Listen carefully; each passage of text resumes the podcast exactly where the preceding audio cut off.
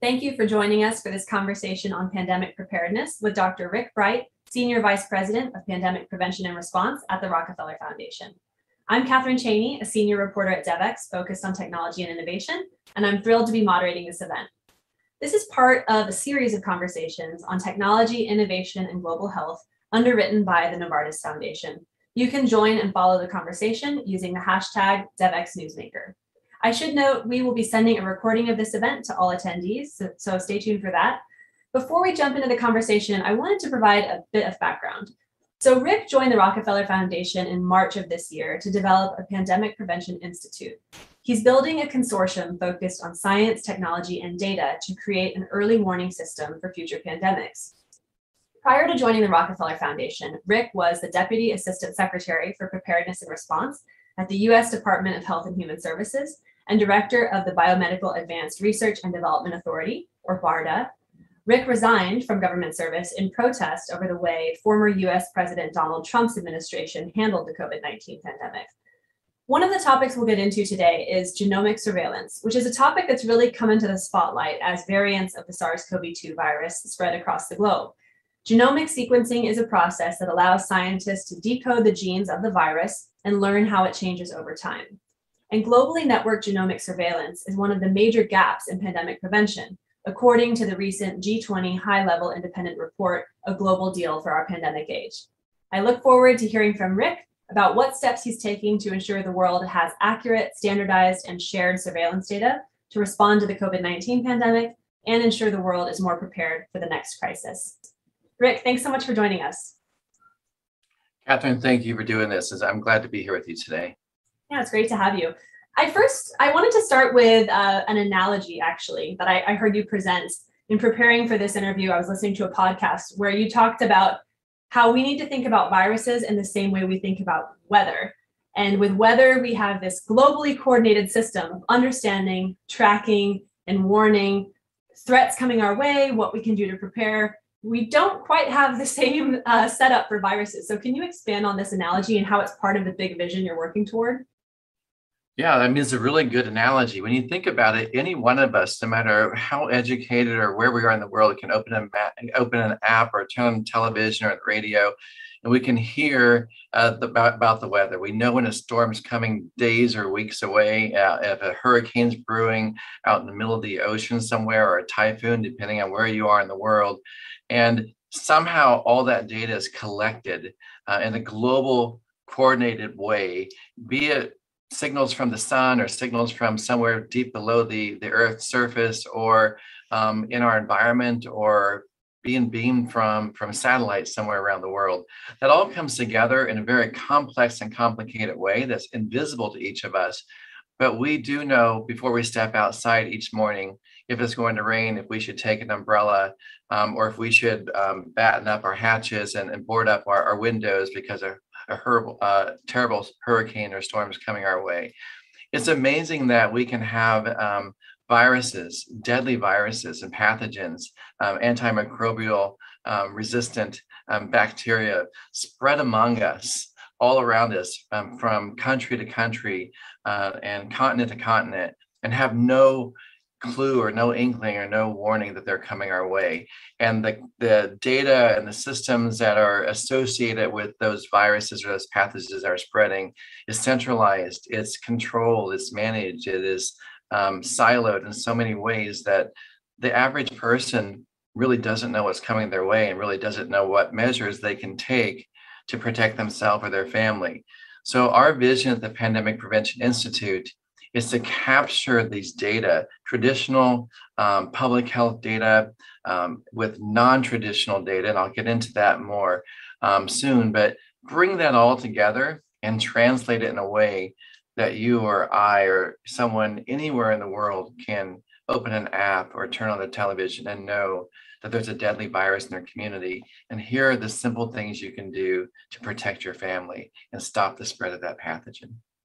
Well, let's go ahead and talk about this issue of data. You mentioned that you could expand on what you mean by non-traditional data. So what kinds of data, both traditional and non-traditional, do we need to be collecting in order to build this early warning system? I mean, that's a really good question. And most people probably are less familiar with traditional public health data than the non-traditional data that I think is really important to bring together with public health data. Traditional public health data are things that I call lagging indicators. They are clinical samples, isolates from your nose swab or your throat swab, or maybe a swab in an open wound on your arm that can be characterized in a clinical lab and identify a particular pathogen that might already be infecting the human population. By the time a pathogen, a virus or bacteria infects people at a high enough level that they're going into the clinic and seeing a doctor and getting those specimens, that pathogen already has a really good hold probably in the human population. It's probably spread quite a ways, or it wouldn't be detected as an anomaly in the human population. The non-traditional data that I think is really important are what I call more leading indicators. Those are environmental samples. Those are samples that can be collected from the air, from the environment, such as wastewater, community wastewater, that would tell us that there is a novel pathogen in that community even before it's detected in clinical specimens. For example, in many parts of the world, there is a low ratio of patient and doctor visits. In the United States, and in other countries, developed countries, there's a lot of clinical interaction. But in many parts in lower middle income countries, there is not as much clinical interaction. And so we can pick up those new pathogens in the community wastewater much sooner in the clinical office. There are also even more leading indicators, earlier indicators that we can detect, such as consumerism, mobility, foot traffic. In the early days of the COVID-19 pandemic, we're now seeing that a company that was able to track flight patterns, mobility patterns, noticed a phenomenon very early at the late part of 2019 of people fleeing parts of China. The increased travel and transportation uptick from parts of China into other parts of the world indicated that something unusual was happening in that region. Satellite images actually picked up an increase of ambulance traffic and cars in parking lots at the hospitals in different parts of China. And then once the SARS-CoV-2 virus spread out of China into other countries, we saw that picked up in Vietnam. We saw that picked up in Italy, for example, and even then in the United States. So it's the ability to combine all of these other non-traditional data sets, which I call leading indicators, and compile those with your traditional lagging indicators in public health that gives us a really unique, multi-sectoral, complex insight, a much smarter hypothesis that something unusual is happening in an area that we should then send in more experienced people into that site to get clinical samples and environmental samples to characterize what's really happening. That, I believe, will give us a much earlier warning signal, much more complex, where something's happening and where it's going, that will allow us to get in front of an outbreak and stop it before it spreads beyond that initial outbreak site. Yeah, that makes a lot of sense. I want to hear how that effort to bring together these disparate data sets and these leading indicators factors into your work at the Pandemic Prevention Institute. But first, just kind of on a high level, I want to understand a little bit more the goals of the Pandemic Prevention Institute, where you are with it. So my understanding is you're working to avert future pandemics by identifying and responding to the earliest alerts of a disease outbreak and stopping it in the first 100 days. So we would be in a very different position than we were in with COVID-19. So can you tell me a little bit more about the effort, what steps you've taken so far, and then maybe we can cover how the data work fits into that broader picture? Yes, at the highest level, the goal of the Pandemic Prevention Institute is to be able to detect something happening much earlier in a very reliable way and translate that information into action to give the world a signal and a warning signal that we need to take action to stop an outbreak at the highest level. As we all saw with the emergence of SARS-CoV-2 or COVID-19 pandemic, it caught the world off guard, but there's no reason why it should have done so. We were unfortunate to see many breakdowns, and I think avoidable breakdowns, in what I call this data to action pathway. And the Pandemic Prevention Institute is working to fill those critical gaps between the data and the action to trigger an appropriate response, a trusted response, to be able to alert the world that something's happening and we need to take steps to contain it. There is currently no single threat detection system that is trusted and used worldwide. At the Rockefeller Foundation, what we're doing is developing this system. And one of the first steps is to build trust and build partnerships to scale up our abilities to share information and share knowledge and share data. It's amazing the amount of data that are all around us in developed countries, in lower and middle income countries as well. But it's fragmented, it's siloed, it's disconnected, and it's often under the control of a government anywhere in the world.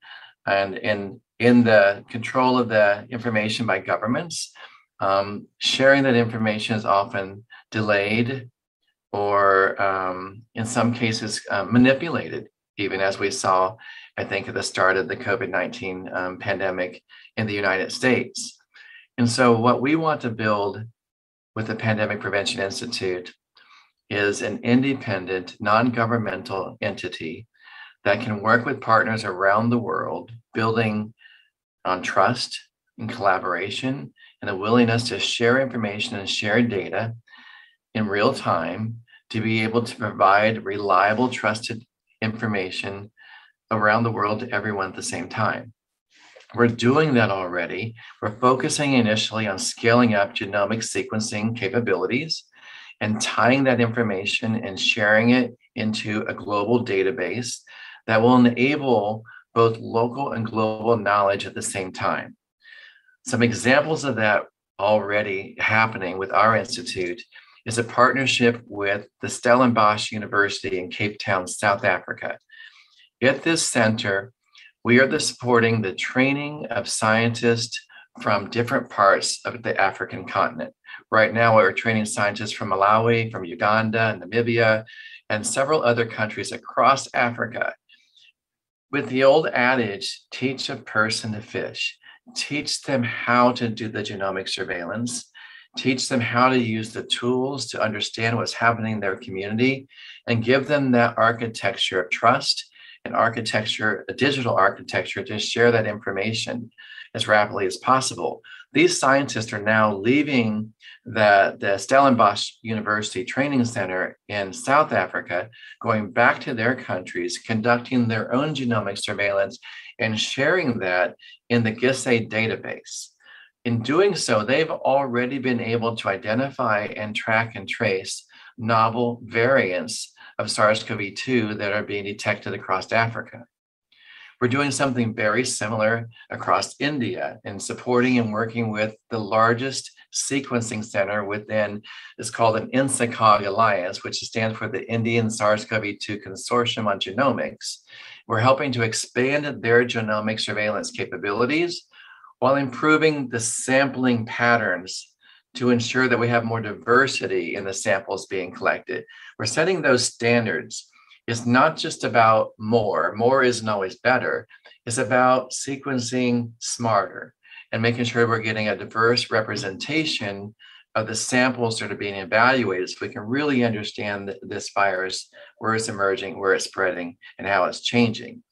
And then it's very important to remember that it's not just about a sequence. Sequencing alone really doesn't tell you anything at all.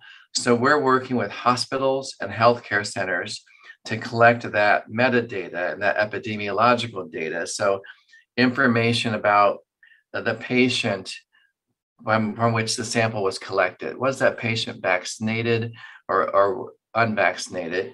If it was vaccinated, was it a breakthrough case? What vaccine did that patient receive? Adding together all these different components and different types of data with that sequence data gives us much richer context to better understand this outbreak. We're working with a group that is now tracking vaccine breakthrough cases across the United States, and we'll be able to expand that globally very soon. It's really important to know when we see people who are infected with the SARS-CoV-2 virus after they've been fully vaccinated, we need to understand why they were still infected. Did the virus change? Is the vaccine immunity waning? Is it a particular vaccine that is not performing as well as some of the other vaccines? This is the only way we're going to understand how this virus is changing, where it's spreading. It's the only way we're going to be able to get in front of this virus to contain it and stop it. I want to ask you one specific question. This actually came in from a member of our DevEx community, a loyal reader who's a global health technology entrepreneur. And she wrote me with a great question. She said, I find that lately conversations around pandemic preparedness focus on surveillance data, which of course you've highlighted, but never on the data that underpins the infrastructure that delivers the care. And so she asks, how do you see public health infrastructure and data to keep it operational as critical to pandemic preparedness? So can you comment on that, and how does that factor into your work? That's a really good question. I mean, a really good observation from your listener. You know, we talk a lot about the infrastructure to collect data, genomic sequence data, and share that data. But we're also seeing in real time in this pandemic, the challenge with the public health infrastructure in our ability to distribute medical countermeasures, distribute vaccines, distribute therapeutics, and personal protective equipment such as respirators and ventilators. Without a strong public health infrastructure in every community, then the tools that we build, be it information architecture to share data and information, be it a distribution system to distribute these critical supplies and medical countermeasures, it's really unimpactful and it's really useless for us to have these tools if we do not have a solid public health infrastructure by which we can deliver that information, by which we can collect those data, by which we can respond to an outbreak in those areas, to know where we're seeing an overburden of a hospital system or a breakdown of a hospital system, to see where we need to funnel or filter more supplies, more therapeutics, or more vaccines in a particular area, or see where we need to change course and do less of what we're doing that is not having as much of an impact. So the basic public health infrastructure is just as, if not more, critical to make sure that we are building and sustaining in everyday times so it can withhold the pressure of an outbreak of a pandemic or a public health emergency, as it is to focus on the development of new infrastructure for genomic surveillance and other types of supply chains. Great point, and thank you for the question. I don't know if she wants to be named, so I'll leave her anonymous, but I really appreciated that perspective. So in terms of challenges that lie ahead, you know, I mentioned earlier how this recent G20 high-level independent panel identified this globally networked surveillance as a major gap. But as you look to leverage tools of science and technology and data in your work, what are the other big gaps? What are the areas where we need more technology, we need more innovation? Catherine, we need it across the board, to be honest with you.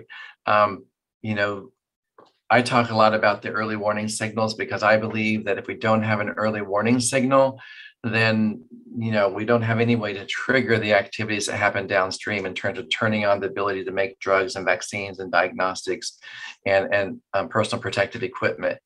However, when I worked at BARDA, I was able to see the breakdown of a number of the systems that we use to make these drugs and vaccines and diagnostics.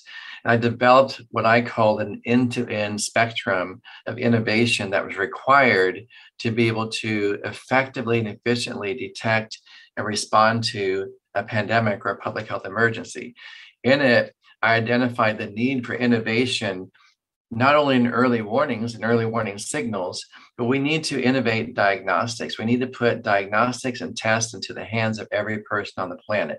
We cannot expect that we're going to centralize diagnostics and people have to go to a center for a sample to be collected and the sample shipped across the country or around the world and take days or weeks to get back, as we saw in the outbreak, early outset of this pandemic. We need to innovate diagnostics that they're in the home, they're on the body, people have an early signal when something has happened to them or someone in their family. We need to innovate on how we identify and characterize novel pathogens and do a quick assessment to see if we already have a drug or a vaccine or a diagnostic that's going to work effectively. And if we don't, we need to innovate how we develop those new drugs, vaccines, and diagnostics and characterize them in clinical trials and clinical trial design. We need to innovate in how we manufacture those drugs and vaccines and diagnostics and make sure that we have redundancy around the world, so the entire world isn't waiting on 3 or 4 or 5 countries to make a bolus of drug or vaccine or diagnostic and ship it around the world. We see how that does not work well in this pandemic. I could have told you years before this pandemic, that's exactly how it would play out, and it's playing out exactly how we predicted. So we need to make sure that we're investing in innovation to reduce the footprint and complexity of drug and vaccine development, and we have regional and global distribution of those capabilities. We also have to look at how we distribute those medical countermeasures. It's really not efficient to think that we have to put everything on an airplane or in the back of a big truck and ship it across the country or around the globe to get it to where it needs to go. There's so many new technologies that we can use to distribute those vaccines. And then finally, I think at the far end of that continuum isn't that last mile of distribution, but it's that last inch of administration. We need to make sure that the drugs and vaccines we're developing are easy to administer. We can remove the needle and syringe from the entire process. We can use technologies to put vaccines on patches for self-administration. We need to focus on therapeutics that are orally delivered or some other simple way of delivering these. And so I can go on all day long, but innovation actually is ripe. All these areas are ripe for innovation. We've seen a lot of that in this pandemic. I've been really impressed at the entrepreneurs and the innovators who have stepped forward, either in small companies in the biotech or the large pharmaceutical sector, and how they work together to bring some of these innovations to play in this current pandemic. What I'm afraid of is when the pandemic starts to wane and we start to move on, that this momentum is lost. So we need to make sure that we sustain this momentum so all these innovations are brought to life so they're in place before the next outbreak. I think you really provided a useful overview of where innovation is needed, where it's happening, and the need to maintain momentum. And yet, one concern that many readers have shared with me is, what about all these other health priorities that aren't getting the funding, attention, innovation they need, with so much focus being on responding to COVID-19 and pandemic preparedness? So to form that in the form of a question, I've heard some people caution that there's a formation of a pandemic industry of sorts, and that this could be really dangerous for other areas of global health that have really been neglected over the course of COVID-19, especially in countries where those knock-on effects, things like impacts to maternal and infant mortality or HIV/AIDS or malaria, could actually be more deadly than the threat posed by COVID itself. So what's your response to that? The need to invest in innovation and maintain momentum on this front in terms of responding to COVID and pandemic preparedness, but what about everything else? Well, that's a really good question, by the way. And it seems the world, in many cases, when we have a public health emergency, becomes singly focused. And there are many other what you call knock-on effects and other areas of need. And actually, there are other things that become even more critical in the context of a pandemic, such as mental health and drug abuse and addiction and isolation, loneliness, depression, suicide. These other things happen in developed and in developing countries as well as you described, the other public health crises that we have to still deal with. So my response to that very good question is, number one, we have to as we get through a global pandemic, we have to recognize that it is a global crisis, but we cannot respond to it the same way in every single place. We have to look at the nuance and the local nature and character of an outbreak.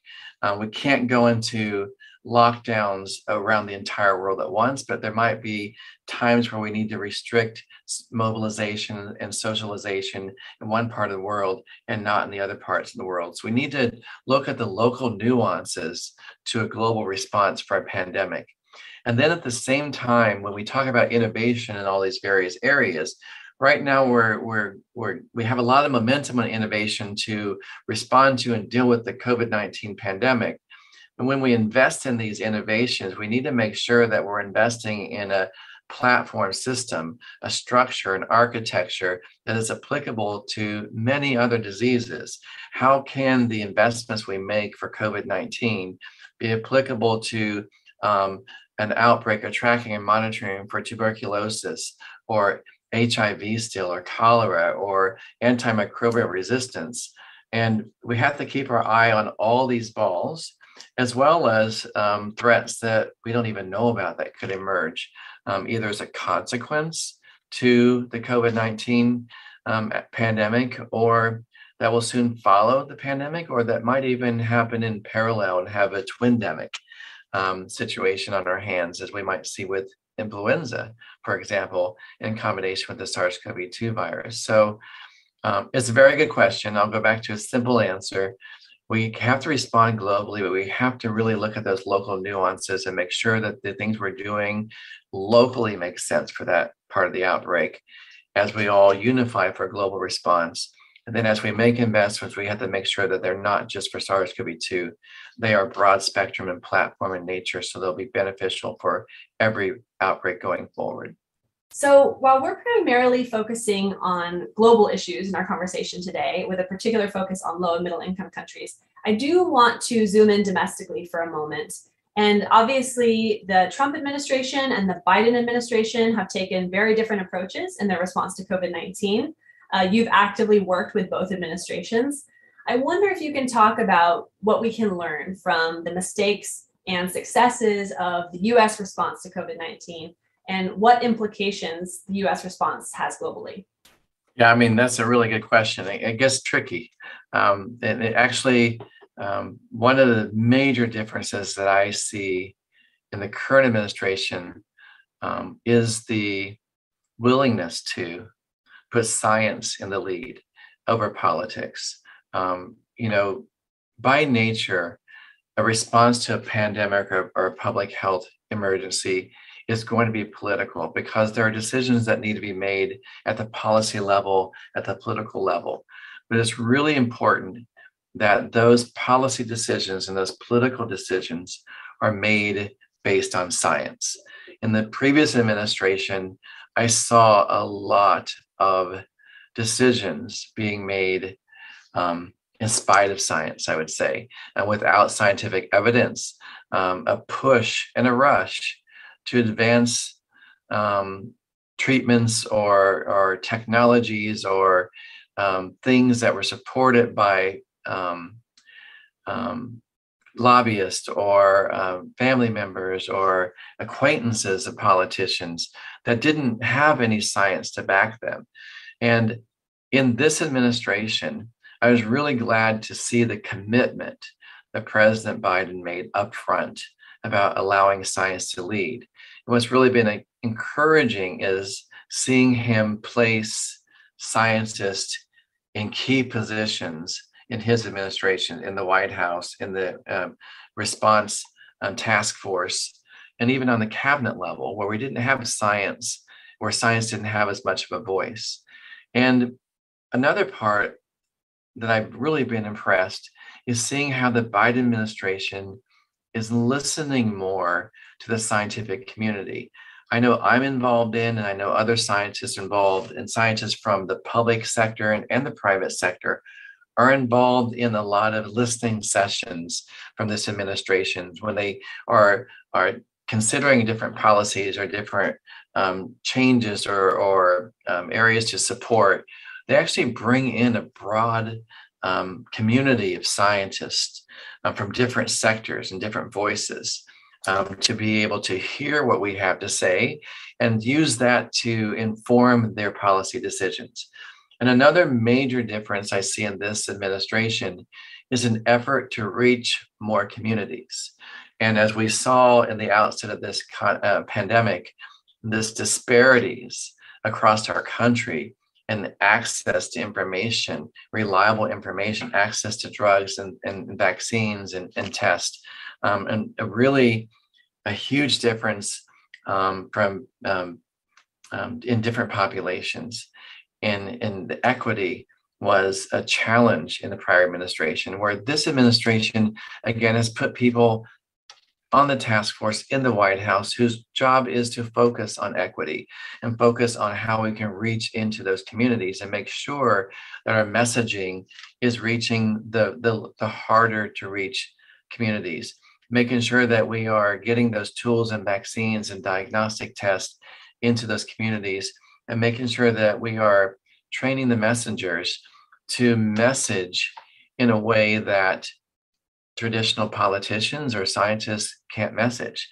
And so the context or the consequence of this new effort in this administration is improving the trust. What I saw in the last administration was an erosion of trust at every level. What I see in this administration has been an uphill battle to rekindle that trust, but progress is being made because of the commitments at the highest level and the ability to permeate all communities across our country, and also to re-engage globally, where in the last administration, there was this isolationism, this nationalism that separated us in the United States from our allies, that separated us from the World Health Organization and others trying to put together a global response to this pandemic. The Biden administration has made a conscious effort to rejoin those global discussions and to contribute to those global efforts to make sure that while we are trying our best to protect Americans and have the strongest domestic response we can possibly have, we're also partnering with those around the world, our allies, once again, sharing information, making contribution to global organizations that are also doing a great job at getting vaccines and drugs and diagnostics distributed globally. A recognition by the Biden administration that this is a global crisis. We're going to strengthen our domestic capabilities to protect Americans. At the same time, we're going to participate in the global response to end the pandemic everywhere, so we can also end it here. Thank you. And a final question for you, and now we'll zoom out globally again. But in terms of what success looks like, I mean, you've outlined some of your goals, you've outlined some of your work so far, but ultimately a huge goal here is to scale up pandemic preparedness everywhere, including in low and middle income countries. So just as a final thought, you know, you're doing important work on this front. More work needs to be done by a range of stakeholders. So do you have any final thoughts or calls to action for this group on how, you know, people from various sectors can play a role in scaling up pandemic preparedness, especially in lower resource settings? Yes, well, just a statement that no single group will ever be able to do this alone. It's going to take all of us from every sector, every community across the globe to come together. We have to build on the principles of collaboration and sharing and trust. It's amazing the different tools and technologies that we can build, but we have to make sure that they're available and accessible to everyone, everywhere. They're affordable and they're usable to get actionable information to everyone at the same time. If we do not build this architecture of trust, at the same time we're building digital architectures and pipeline and supply chain architectures, then we won't have a reliable system that people will trust and that people will follow when they need to respond to a global crisis once again. So we have to focus on building the bridges, person to person, community to community, at the local level, local ownership that's shared globally. And we have to connect the public sectors with the private sector, with the philanthropic sectors into this ecosystem, a community that is willing to collect information and share information and translate and respond globally if we're ever going to hope to be able to stop any outbreak from once again becoming a devastating pandemic. Rick, thanks so much for your time and looking forward to following your work. Thank you, Catherine. I enjoyed it. So now I'd like to welcome Jason Shalaby, who's Director of Global Health Policy at the Novartis Foundation, for his reactions to the conversation. Jason? Well, thank you, Catherine and Rick. That was a really interesting discussion, and it's a pleasure to be here with you all as well. Now, I just want to take a couple minutes to share some of the insights that we heard here. I think this example of how we use information around the weather is really helpful to think about this need to really accelerate the shift towards real-time data when it comes to surveillance for pandemics, but also really when we think about healthcare systems more generally. We really need to think about how we help them shape and shift from being reactive to proactive and predictive when it comes to improving the health of populations and preparing themselves to be ready to address future pandemics down the line. Now, in addition, I think Rick was right. We really need to think about as well, how are we, sustaining this momentum of innovation? And that's really innovation that's taking place across the board. We know that thinking about what are those kind of, in their early signals and surveillance are really important in how we build up the infrastructure for that. We're also thinking, how do we empower individuals in this role? And also thinking about diagnostics that can be given for all to really be more aware of their health, but also to be able to be part of the solution when other pandemics, other symptoms may arise. And also, I think as part of this innovation here is thinking about how do we think about public health approaches, right? And make sure that they're more locally nuanced and really taking in the context and settings in which populations live. And so with that note, I think there's also an element that he brought up again about thinking about non-healthcare data and integrating it with traditional healthcare data sets.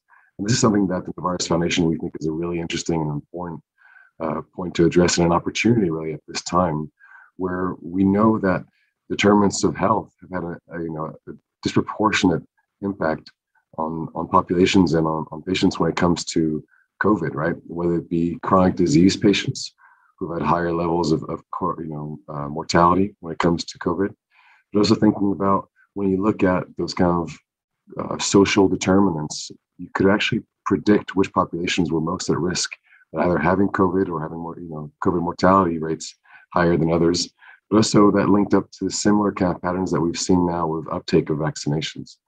So again, we think there's really an opportunity here to merge social, environmental, commercial, economic data with traditional clinical data to think about what are the insights that might tell us in terms of what are the key determinants that really have an outsized impact on population health, and therefore help policymakers think through what are the key priorities and targeted investments that they can make to improve population health. And finally, one aspect I also just wanted to kind of finish with, and I thought was really nicely said by Rick, is how do we focus on building these architectures of trust, right? Because whether it be in terms of deploying and strengthening these supply chains for innovative vaccines, or whether it is about, shaping this digital pipeline and thinking about all the complexities of integrating fragmented data around the world. Or even this really interesting point that was mentioned by one of the persons in the audience around the public health infrastructure, right? And the associated workforce that needs to operate in this digital era, in this new post-pandemic world, right? We really need to think about how can every sector play a role to ensure that they can improve the health of populations and ensure that all innovations and solutions are available to everyone. So with those thoughts, I want to thank again the audience for joining us today and for this really interesting conversation. And I wish you all a good day. Thank you, Jason. And thanks again to the Novartis Foundation for underwriting this Newsmaker series. Thank you to Dr. Rick Bright and to all of you for joining us. And again, you can follow the conversation using the hashtag DevExNewsmaker, and we'll be in touch with a recording that we encourage you to share.